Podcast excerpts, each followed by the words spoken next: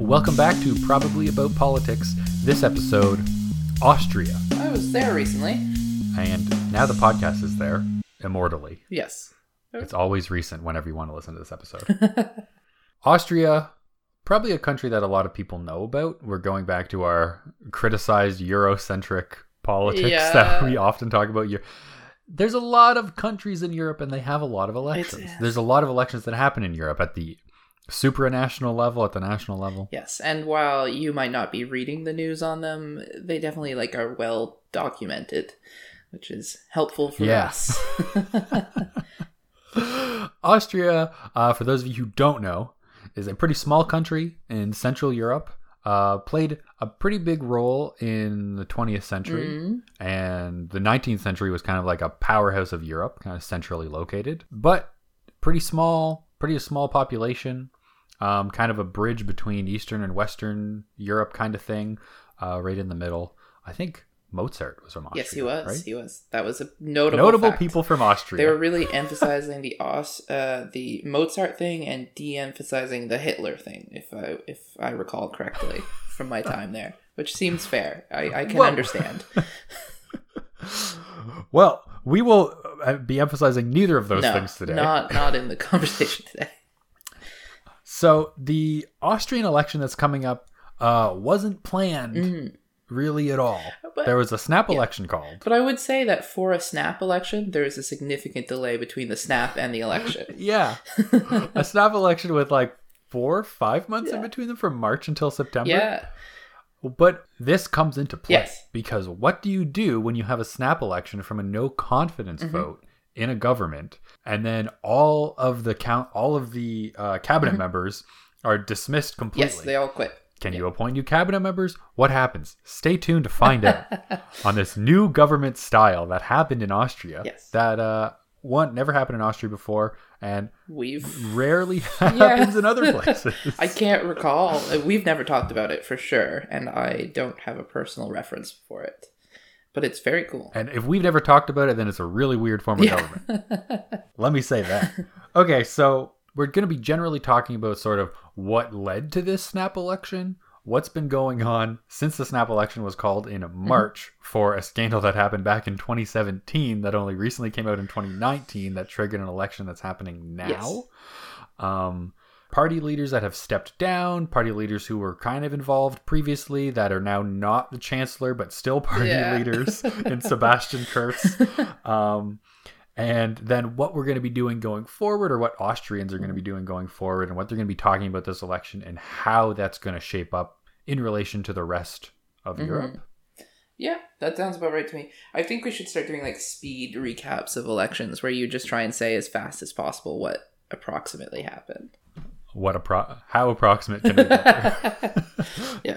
Um, so, Kaylee, could you give us an exceptionally brief? Let's let's try this out right now. Okay. An exceptionally brief, approximate overview of what happened in the party island of Ibiza back in 2017 with a with an Austrian, a German, and an alleged Russian.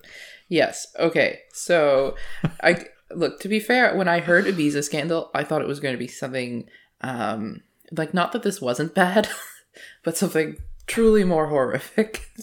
because yeah, Yeah, it's you know it- or more exciting. Or at least- like there, yeah. it's just there's not as much like it is a scandal for sure. I understand why we're upset about it, but uh, it's it's less dramatic than I thought it would be. It's just kind of stupidity, it seems. But yeah, so yeah. In yeah May of 2019 this video was published it had been recorded in 2017 the summer of um, and it showed um, Strache and uh, who is uh, like I guess he was was he the vice chancellor uh, He was the vice chancellor because there was a coalition Yes. government between the FPO and the OVP, the Freedom Party and the Austrian People Party. yes and Um, so the FPO was stretched. Yeah, and they're like they're definitely they're both like e, the um the OVP is sort of the center, and the FPO is solidly like solidly right. So OVP is probably center Yeah. right, I guess you'd say.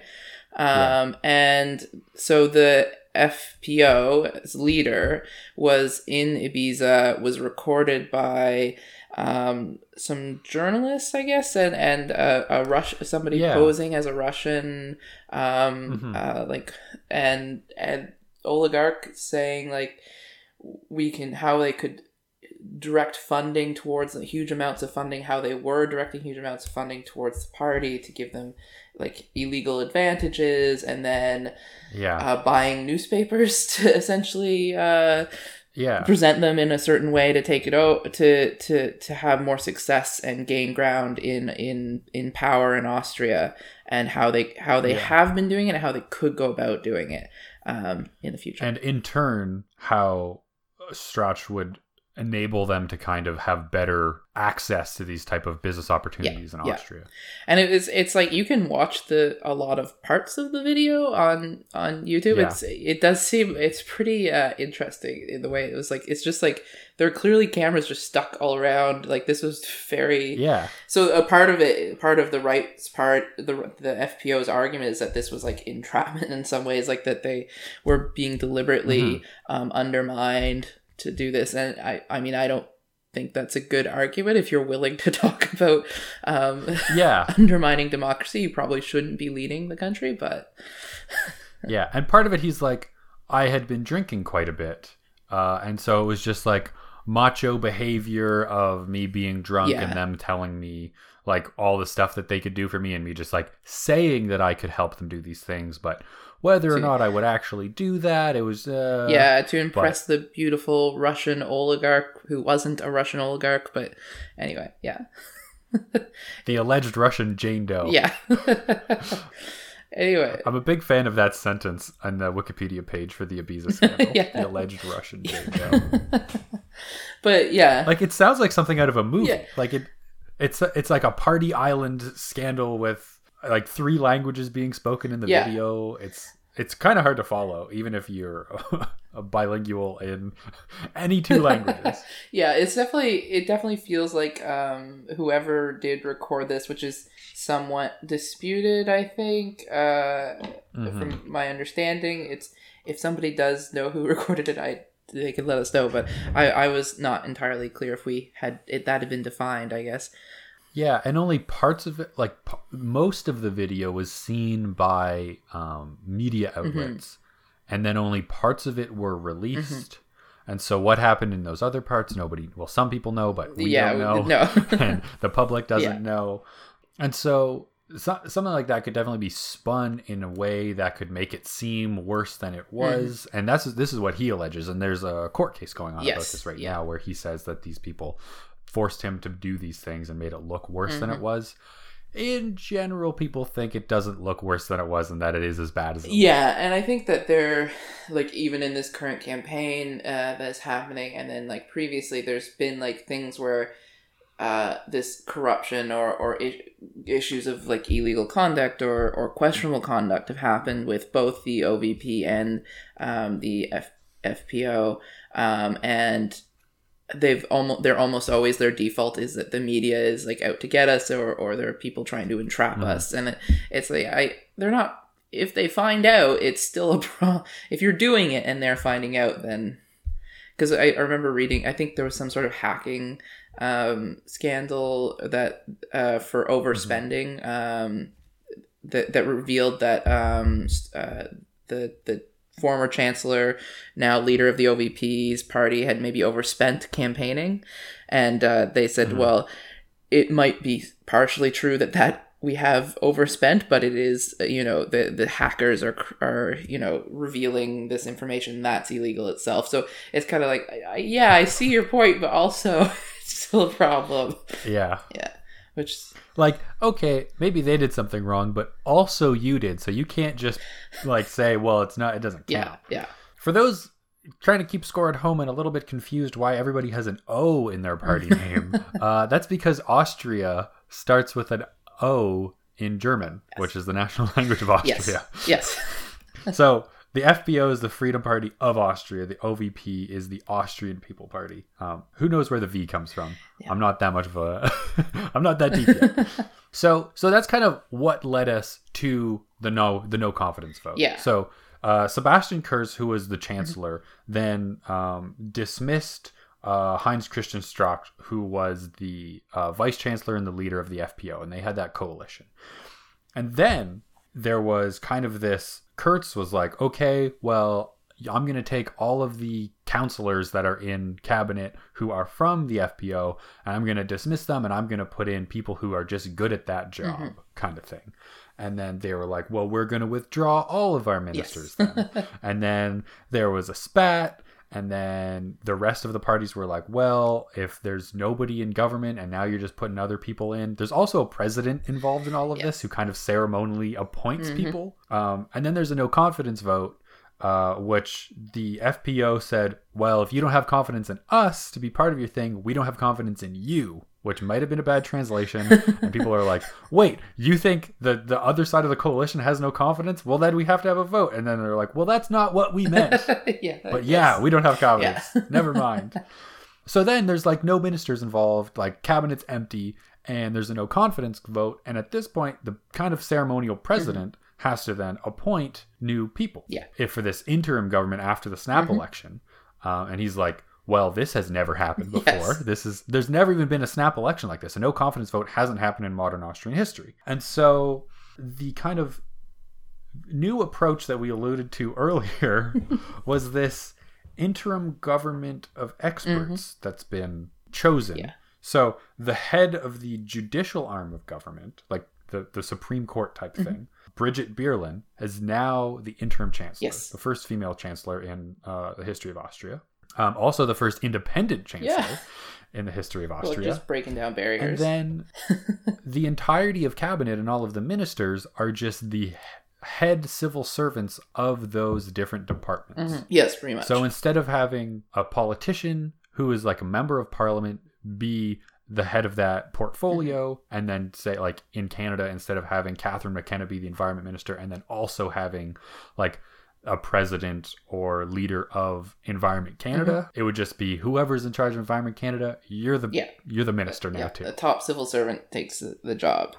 Yeah, and it's been really, it's really interesting. I think that there was a lot of sort of back and forth in Austria about whether and like because it is a technocratic government. In theory, I think probably Mm-hmm. my instinct is, would be to say that best practice would be that they should be pretty non-partial, really just keeping it going, which is essentially I think what ended up happening. But I know there was a lot of Mhm. concern that they could set precedent for future govern governance and, and and make choices that sort of set Austria down specific paths because they there weren't really I don't think they were particularly confined that way like they could make choices Yeah, and also this is kind of an interesting mix of moving different branches of power together because the head of the judicial branch then gets moved over to be chancellor, and so that's kind of two checks and balances already combined. And the upper house of uh, parliament, the uh, federal assembly rather than the national assembly, the federal assembly doesn't really have that much No, power in Austria. And basically, all they can do is say you can't pass that bill as long as they act within eight weeks. Yes. and if they don't do anything in eight weeks, the bill just passes. And then if it goes back to the lower house, all they have to do is outvote the upper mm-hmm. house. And as long as they have a big enough majority, it doesn't even matter what the upper house says.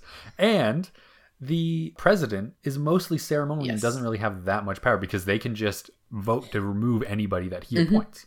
And so this was kind of concentrating a lot of power hmm. in a bunch of unelected people Yes. and taking all of the power out of a lot of elected people's hands. Yeah. At least for these five months of snap election time. and I think yeah so like it's important to remember like that the idea is that them being the top civil servant slash um, or like the head of the judiciary is in theory they are um, impartial. They're pretty they don't have a particular swing. We all i think we you can see through that pretty quickly that definitely they have political opinions. I, I remember um, I was sitting in the park talking to a friend of mine who's from Austria, and he's like, "Well, yeah, she, the Brigitte is the the new chance, the temporary chancellor, interim chancellor, Yeah. um, definitely has like a center right swing, although she'll say that she does not. Like we know this to be sort of true. So it, it it's like it's it seems very tricky to put in a technocratic government because I think it, it's operating under the assumption that we don't have a political bent, but uh, because man is a political animal. yeah, yes, yeah, so that's kind of what has gotten us to where we are. Mhm. We have this interim government now in Austria. uh, because of this big scandal that happened and kind of all of the fallout from that was just let's just restart the whole thing. The leader of the Austrian People Party is still the Yeah. same. There's a new leader of the Freedom Party, the kind of more right wing Mhm. party. Um, but other than that, a lot of things kind of are similar to previous time before the no confidence vote, and even polls going forward are pretty similar. Yeah. Like the the OVP is still set to win the Mhm. election, but there needs to be a coalition formed again, similar to how it was. And coalitions between even the OVP and the FPO are still talked about as possibilities. Yeah, I think that I think that the the the fallout of the scandal was perhaps less than people had thought it would be. Um, but additionally, like there's a lot of time. I mean, they they they had to take a lot of time to schedule the the election, partly because of you know summer. You, you want to. There is so much that goes into scheduling an appropriate date for an election. It has to be in Austria. I think it has to be on a Sunday or a holiday or something like that. And then also, yeah, there's a huge summer break where a lot of people are on vacation, so you don't want to do it then. So that kept pushing it and pushing it. So then it takes a scandal that I think we were talking about earlier. It, it's a big deal, but it's not quite as exciting as you maybe hope. And and a scandal that doesn't really involve all of a party or all Yeah. of government, especially because it's a coalition. It's uh, half half of the government can just say this has nothing to do with Yeah. us, and then the other half is like, well, it's just this one guy Mm-hmm. drunk in a room, not even in our country, with being entrapped by journalists, and uh, I mean, this is all very partisan language that they would use, but. It kind of a lot of people are able to just kind of wash their hands mm-hmm. it yes, and then and come back. let that water run down the drain for four months until the actual election yeah happens. so so you can, i think it's yeah i think we we we both see it and like i think you can see how how you basically end up with a similar outcome i mean the country hadn't been hadn't had an elected government for that long it only two years or so Yeah. like you know they're not that Yeah. far down the line the issues are still similar yeah and the scandal had so much time to cool uh, that yeah it, it's not entirely shocking that perhaps things are going to reset to pretty much be the same i guess. Yeah, the other, uh, for the sake of completeness, in as much as you can be complete in a 30 minute uh, whirlwind tour of five years of governance and an election uh, and multiple governments in place, um, the Social Democratic uh, Party of Austria uh, is kind of like the third party um, that is kind of has historically been the counterpoint to the Austrian People's Party as kind of the center right and kind of center left to left party that most countries kind of have. And so they're they're polling similarly to before the scandal and the previous election. Um, and so they're looking to still get about a third of the votes, with the OVP getting probably more than a 3rd of the votes, a plurality of the votes. The FPO kind of losing a bit of steam Yeah. from previous, but still getting maybe a third, maybe a little under Yeah. a third. And so, as it is with many um, European elections, the real kind of shifts that happen are not in the actual voting because of the way that things are allocated. Uh, it doesn't really change that much, but in the formation of coalitions going yes forward. yeah. And the yeah so the question is is yeah do, do the ovp lose just enough where they're not the the coalition partner to put put or, or do the ovp lose enough that um, they have and and that they have to go back with their former coalition party? Do they want to go back with the freedom party the fpo um, they in theory like there were some people that are saying that the new austria and liberal forum the neos uh, could be a good partner for them because they had actually not voted down the government they were the only party not to um, and then the greens seem a slightly unlikely partner but it could they could happen like so there's those are the three parties that will probably come up and get to make a coalition because it's uh, it does seem unlikely that the OVP will be able to. They're not going to get likely an Yeah. outright majority. Yeah, a lot of it comes down to how many seats do Mm-hmm. they need to make it over over that line to become to have a, a functioning uh, government Yeah. that can pass legislation. Uh, if they're very close or very far away, then it Mm-hmm. determines how big of a party they need and what what happens going forward. Yeah.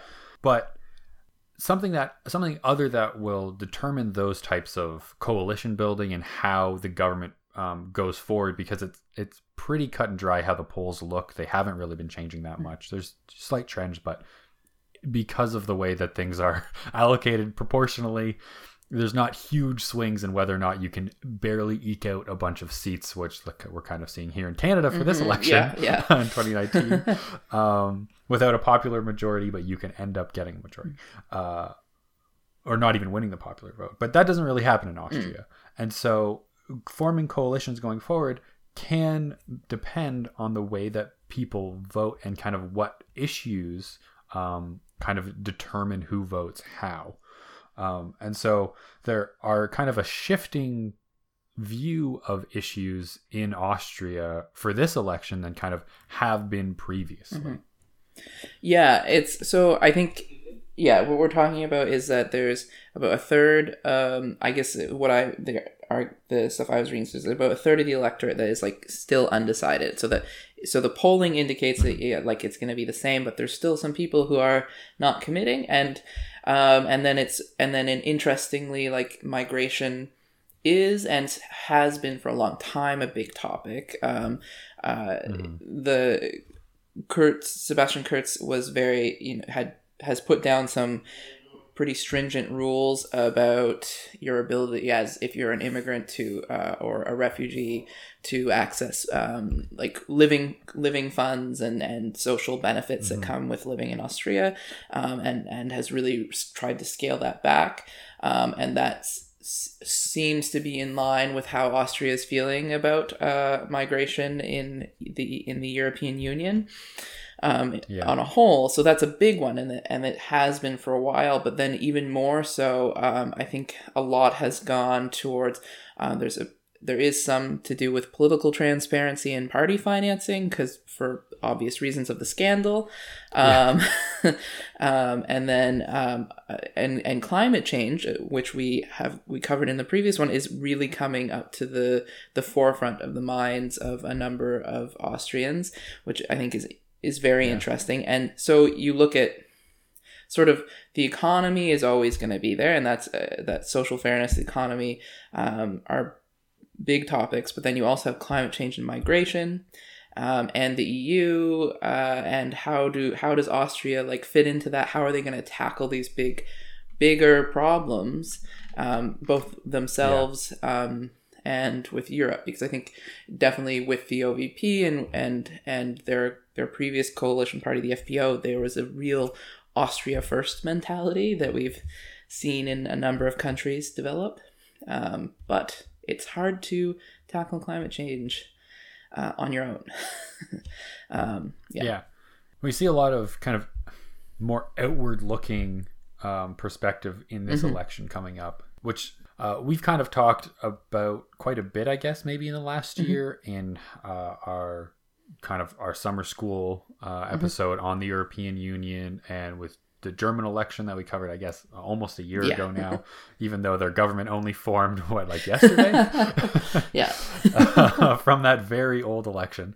Um, and a lot of this, and I mean, in the news dominating uh, story that is the train wreck of Brexit, there's a lot of European governments um, looking very much outwards, very much at the European Union, maybe because there's kind of this this shift towards Euroscepticism being kind of a, a more popular view, or at least a more pluralistic view yes. uh, getting more seats um, generally.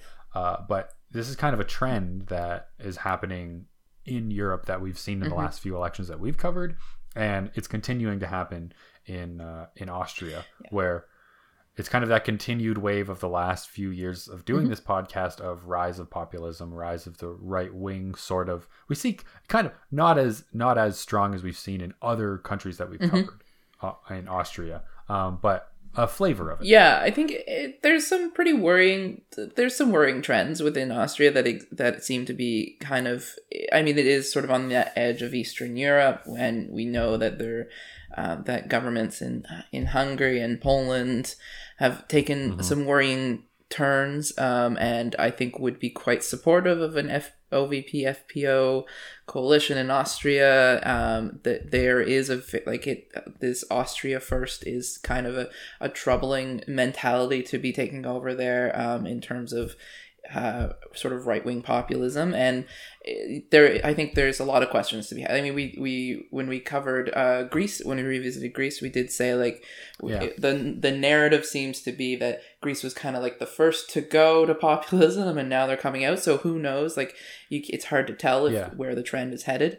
Um, but uh, we certainly see um, yeah, the rise of, of these populist leaders um, and the sort of distrust in media that is trying to be framed. Um, and I think Mhm.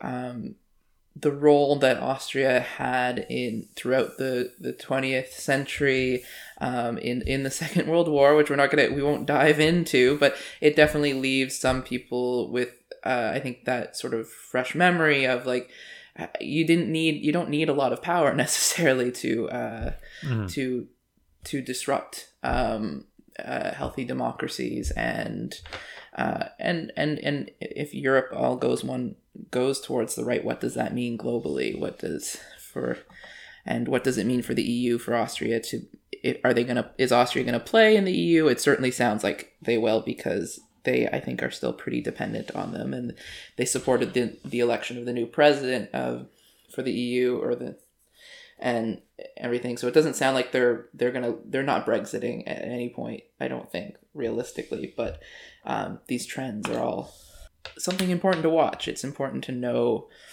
that Austria, who's kind of on the brink of the West and the East, is is has been going right certainly in the last few years. Well, I think that is a nice, uh, not so fast uh, coverage of the uh, Austrian election that's coming up. That was not a planned election, and so it seems like it will be generally more of the same, but maybe with a little bit of spice added. Yeah. Uh, going forward. So, closing on um, Austria and going to our uh, fun things to talk about. Not that Austria. That was a very interesting coverage of the election, and it's a it's a kind of a nice election to watch because it kind of encompasses a lot of the things that we've been talking about, and it kind of puts a lot of the pieces together. And so, uh, if you're looking for an election to look at, that you can, if you've watched your summer schools and you want to say, "Hey, I want to see that in action," Austria's a good election to Yes, watch. that's right now. true. Um, it's very interesting. Um, but Kaylee, can you give us a highlight not on what's been happening in the last two years in Austria, but in what's been happening in the last week of uh, Secretary General of the United Nations Antonio Guterres? Well, I certainly can. Um, I think uh, Guterres is a, it's having this segment's kind of interesting to see like the way he's kind of got his uh his finger and all the i- issues um and and I think when we're talking about sort of the move to right wing populism the um we didn't talk about it much in Austria but there is a, uh strong undercurrent or overt amount of Islamophobia there um and so the UN the UN chief has sort of called for called for in, increasing respect for religious sites and um, and and uh, freedom of religion as a as a principle. Recently, he's also been dealing in an election we didn't get to cover um, with Afghanistan. Um, because that would take us a very, very long time to tell you all about.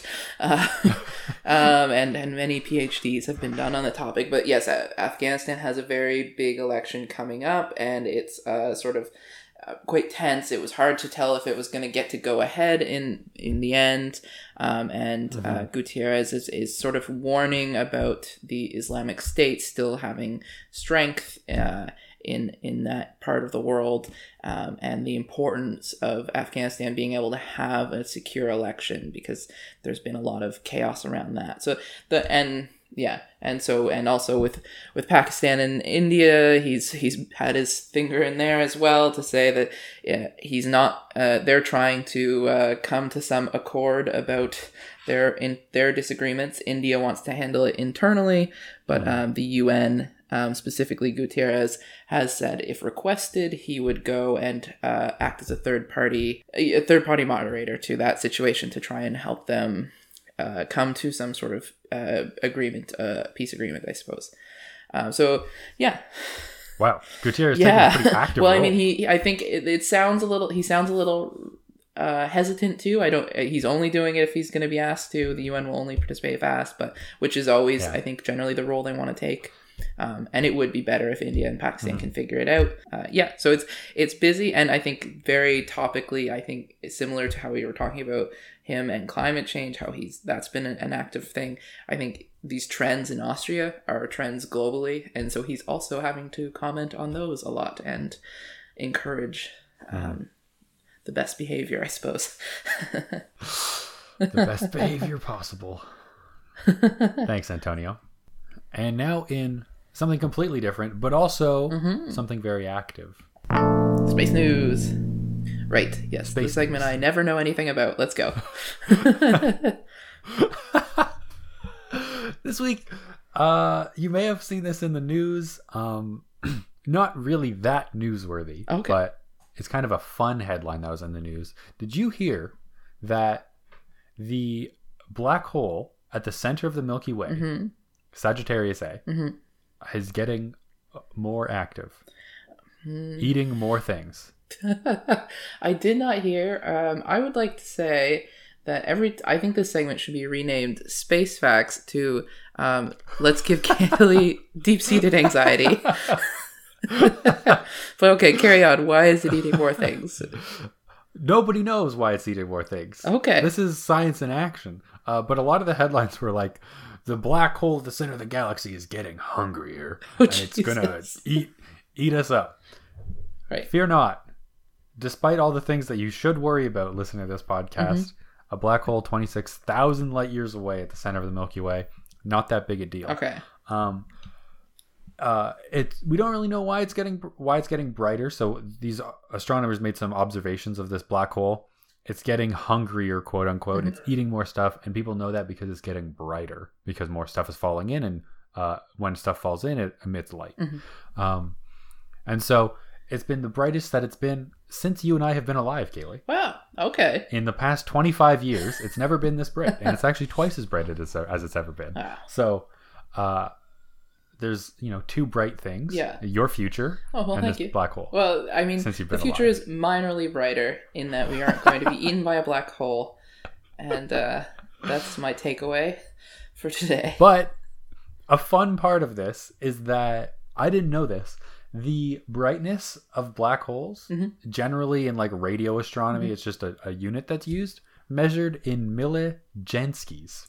Okay, did somebody get that named after them, or is it like a scientific thing? Yeah, named after some guy named uh, Karl Guthe Jansky. Okay, But I just think Jansky is a really funny. that's unit. a that's a pretty funny way of yeah, pretty funny unit. Okay, why? It's a non. Yeah. It's a non uh, standard unit. Like the standard unit is just watts per meter square per hertz, sure. which is really boring. Or you can name it the Jansky, Good. Yeah, that's better. That's more which fun. I think is a. f- I mean, okay, as scientists, really the f- the most fun you get to have is funny words Mhm. that are just named after people's last names.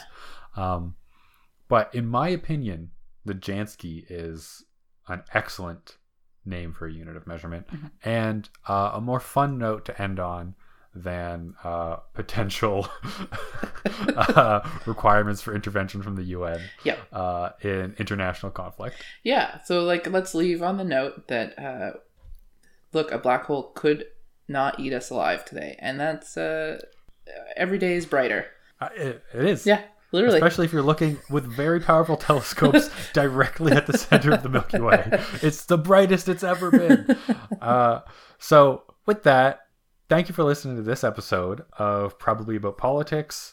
Um, if you want to get more info about this election, we've got a newsletter that comes out with every episode that includes reading lists of articles that we read about this election that we thought were the best of the best from Mhm. what we read. Um, we have links to uh, people who send in pictures of them wearing our merch. We have links to buy merch. Uh, in the future, we have a website that you should check out. Uh, this that will very have a link exciting. too.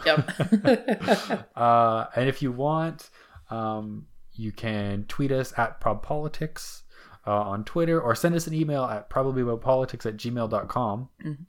or find us at the uh, difficult but free uh, URL uh, probpolitics.wixsite.com slash podcast. yes. And also, rate and review. Remember to rate and review and comment on the podcast. I will remember to say that someday without you prompting me, Taylor. I will remember to say that. But all I have to remember to say right now is thanks for listening and see you next episode.